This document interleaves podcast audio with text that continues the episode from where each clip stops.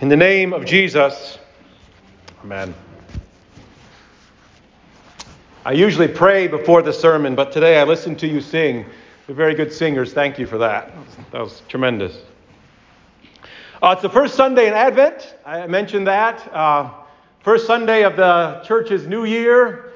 Everything decked out in blue. At least one of the explanations for that is it's the blue is the color of hope. Uh, maybe it's the, the sky is blue that we're called to lift our eyes off of everything down here, our belly buttons and everything else, and up to the, the heavens, the skies, from which our Lord comes. Which, of course, you, you may know that's what Advent means. Comes, He comes. Maybe even better, it's uh, He comes toward, or, or best of all, He, he comes down. So we think of an Advent that uh, our God is a God who comes down. I once had a, a professor, a teacher who came into the, the classroom um, without saying a word and just wrote in the chalkboard a big, a big downward arrow and said, Friends, that's the gospel. That's Christianity. That we have a God who comes down, doesn't ask us to raise ourselves up to Him, but comes down in the crib and onto a cross, comes down in word and, and bread and wine. Will one day come in the clouds. Our God is the God who comes down, who advents. I, I thought too that, that maybe it'd be good, uh, a good Christian symbol would be there's all sorts of crosses, you know, to just have a cross with a downward arrow on the bottom would be a, a good new symbol. And so I looked it up, and it turns out it's already taken um, by a heavy metal band called The Pretty Reckless on their front of their album called Going to Hell. have, uh, so, but since I'm pretty sure they mean something different, um, maybe not, who knows, but something different than what we Christians, we can, we can think of that, that symbol, the cross with the downward arrow, the God who who comes down in our muck, our sin, our worries, whatever, comes to be with us.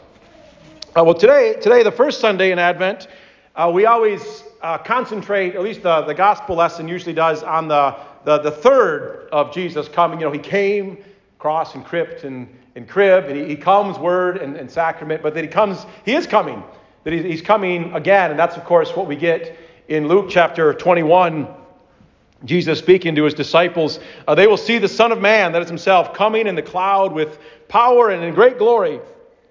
And we Christians do, of course, look for that. We look to that. And in many of our, our liturgies, we, we pray for that. We say, Amen, come, Lord Jesus. It's pretty much the last word of the whole scriptures. Come, Jesus, come, come quickly. Uh, but the funny thing about that uh, gospel lesson, not just that the wrong one was printed in the bulletin, um, the funny thing about that gospel lesson is it's really not so much about uh, Jesus' second coming, as we say, per se, at least not any specifics about uh, timing or, or anything like that, that it's more about.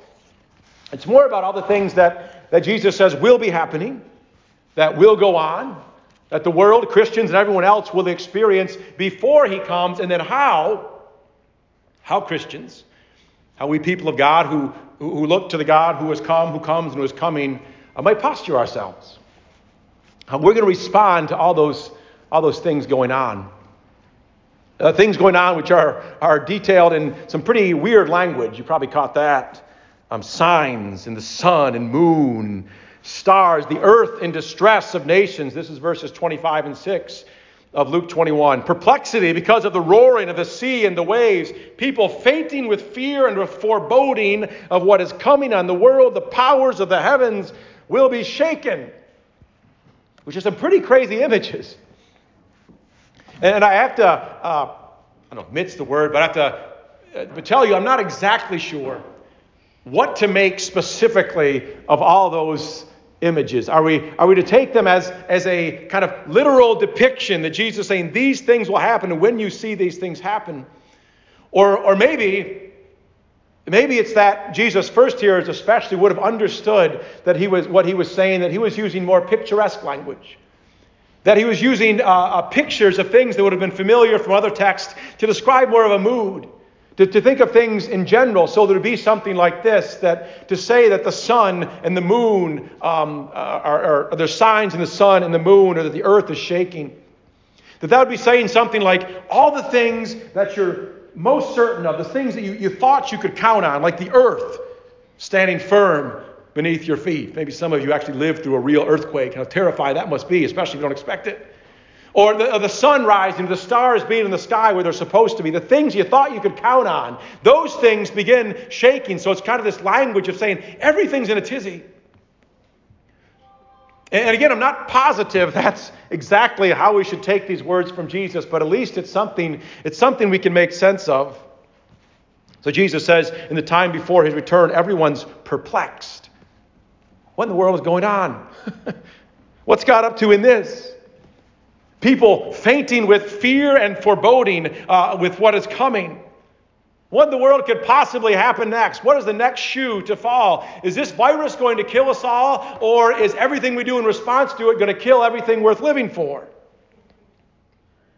For the powers of the heavens will be shaken. Again, things which are supposed to be certain governments, uh, a currency, churches, families. The young people these days, you read recently, a young couple is having fewer children than ever, and one of the main reasons they give for that is because they're just plain terrified of what the world will be like, the kind of world they'd be bringing children into, and just say, no thanks. And then there's CRT, and the PTA, and the GOP, and the DNC, and the CDC, and the GNP, which probably issues in, in, you with one big IDK. And if you didn't have time to make a, a, a sense of all those acronyms because I went through them so quickly, that was the point because the idea is it all comes at you so quickly. You don't have time to respond. You figure out uh, your old phone and you memorize your passwords, and then you get a message you need a new one and new ones. Just when you thought you had a handle on the day's news and figured out what words to use where and in whose company to avoid being branded a bigot, you blink and the world's onto new news and onto new words. Everything's a moving target. Shaking, moving. What, is, what do I do? How do I respond? Everything firm, shaking. And then Jesus gives a couple answers, answers to that. At least I think that's what they that's what they are. And one of them he says, what posture to adopt in the midst of all these things that Jesus calls somewhat understatedly these things. the shaking, perplexity, the fear of what's coming next. The first one Jesus describes is not so good, actually comes second in the text. But he says, Watch yourself, lest your hearts be weighed down with dissipation and drunkenness and the cares of life. Uh, three responses that we might paraphrase as get worried, get wasted, and get distracted. Which is the go to response when the crazy is coming at you really, really fast? For example, Guess what went through the roof? The sales of what went through the roof when COVID first hit? Right. Gun sales, alcohol sales, and Amazon sales. So get worried, more bullets. Uh, get wasted, more gin. Get distracted, more boxes, more stuff from Amazon. But then Jesus has another option. He says, when you I can imagine looking right at his disciples in the eyes, says, But when you, when you see these things, when you see these things, straighten up. Raise your heads because your redemption is drawing near. Everyone else is counting bullets, emptying bottles, and waiting for the next box. But you, people of God, stand up straight. Raise your head. Raise your voice. Sing a song. And why? Because you see deeper because you know better, because you've seen Jesus, because you know this Jesus who has come, who is coming again. You know, in a way, it's weird how Jesus, he does this all the time. He takes these like a, a, judo move in the way we'd usually deal with the news and get all terrified by it. But he says when you see all these horrible things happening, which are truly scary and perplexing, and you don't know how to respond, instead of, you know, you know bullets, boxes, and booze, he says straighten up because that itself in a weird way, preaches the gospel to you, says to you, something more is coming. This is supposed to pass away. It's like maybe when I was a little kid, I'd look down at my tattered tennis shoes and the, there's a hole in the bottom of them and the, the, the treads are all worn off. And that's no good. It's no fun. You slip all and slide all over the place. But the wise young Ben would say, well, that's a sign that new tennis shoes are coming. It's about time. Or, or, maybe, you know, you wake up for breakfast and all that's left are the crumbs of the cornflakes in the box. Like, oh man, that's all I get. And it just turns this mush of milk and stuff. But the wise child says that must mean that a, a grocery store run is coming. There's soon to be fresh fruit flakes or uh, fruit loops and fruit flakes, the fruit loops and, and, uh, and fruity pebbles and those sorts of things becomes a sign that what is to come. I sometimes have a conversation like this with Um, usually with older people, um, sick, maybe even people who know they're dying, whose bodies are falling apart in, uh, in ways that they would really wish they were not falling apart. And somewhere in the conversation, I bring it up, or oftentimes they do, about how hard it is, about bodies falling apart and having to rely on other people, and how that's harder for some than others. But how that body's falling apart and having to rely on other people is itself a way of God telling you something. God's way of finally making you listen to what you may have chosen not to listen to before, what you already know that you're not in control, that to live at all is to depend on other people, and that these bodies, they must die to be remade. So when your body stops working the way you'd like, no fun. And things that maybe aren't supposed to shake, you know, the world's shaking. What parts of your body that are starting to shake that aren't supposed to shake? And you can't count on the limbs working the way that they once did. Sure things. Instead of bullets, booze, and boxes. Relax. Raise your head. Raise a song because your redemption is drawing near. Uh, a friend of mine at a, little weekly pastors or monthly pastors, uh, uh, Tony from Cornerstone Community Church. We were talking about this as pastors, all the, not this particular text, but you know the, all the crazy stuff going on in the world, all the acronyms, and you could add your stuff. And he'd been reading something. I think he got it from a. Um, well, I know he got it from another book, another book, but he, he brought it up. Um, he said we pastors need to be uh, are called to be a non-anxious presence. A non-anxious presence. What he meant, rather than you know adding your polemical voice in response to everything going on, there's obviously a place for that. So maybe the most Christian thing you can do is be a non-anxious presence. I suppose that goes for, for pastors, but as much for them as for the Christians in general. In the midst of everything else going on, not exactly sure what is certain, you're perplexed, uh, people passing out in fear because they don't know what's, what's coming next.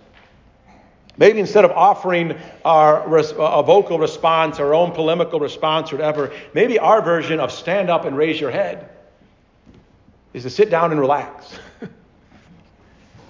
Other folks out getting wasted and racking up debt, but then there's this little group of people who gather in buildings like this on a, on a Sunday morning to, to pray and, and make music and support one another.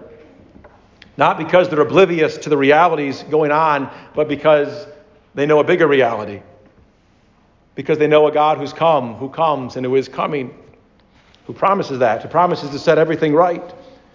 Who, because they know that, they just keep going on. They keep, they keep making music even. I got to use this story especially because you know we have the, the strings players here today to kind of finish up. Maybe some of you have heard it. Um, uh, some years ago, uh, the great the great uh, violinist Itzhak Perlman, you've heard of him. He's performing a concert. He's obviously a huge name, it's a big draw, big venue, big bucks, big expectations. And so early on in the concert, he's up there, you know, by himself, or maybe he's got the orchestra behind him, I don't know. But early on in the concert, he's playing along and he busts a string. Twang! um, busts a string, goes flying off, everyone knows it. But here's the thing he doesn't fret, he remains calm. More than that, he doesn't even stop.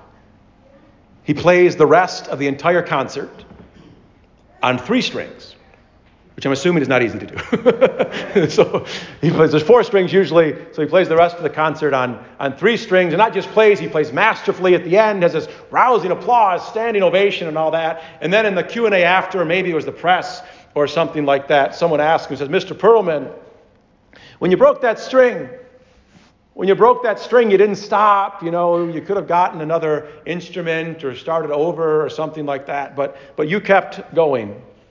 You kept going. Why? And the master replied, Because, sir, our task is to make music with whatever remains. Isn't that beautiful? Our task is to make music with whatever remains. When everything's shaking, when everything's falling apart, when strings are flying off your violin too quickly for you to fix them, what do you do? Do you say, quick, booze, bullets, boxes? no. Keep playing. Our task is to make music with what? Eventually, for most of us, as those we love fall asleep in Jesus, our task is to make music with who ever remains.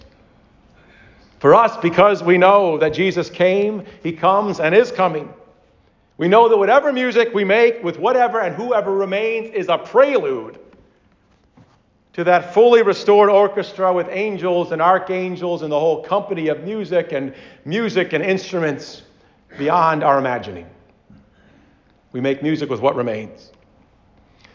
So for now, even if you only got one string left, making that music calm, non anxious music. That might be the most Christian thing you can do. Advent's a crazy time, but the world's a crazy time right now. Maybe the most Christian thing you do, the most powerful Christian witness you can make right now is to just be that. To just remain calm. So whether your strings are breaking, breaking or all broken, you remain calm. You stand up, raise your head, sing a song, for your redemption is drawing near. In the name of the Father and the Son and the Holy Spirit. Amen.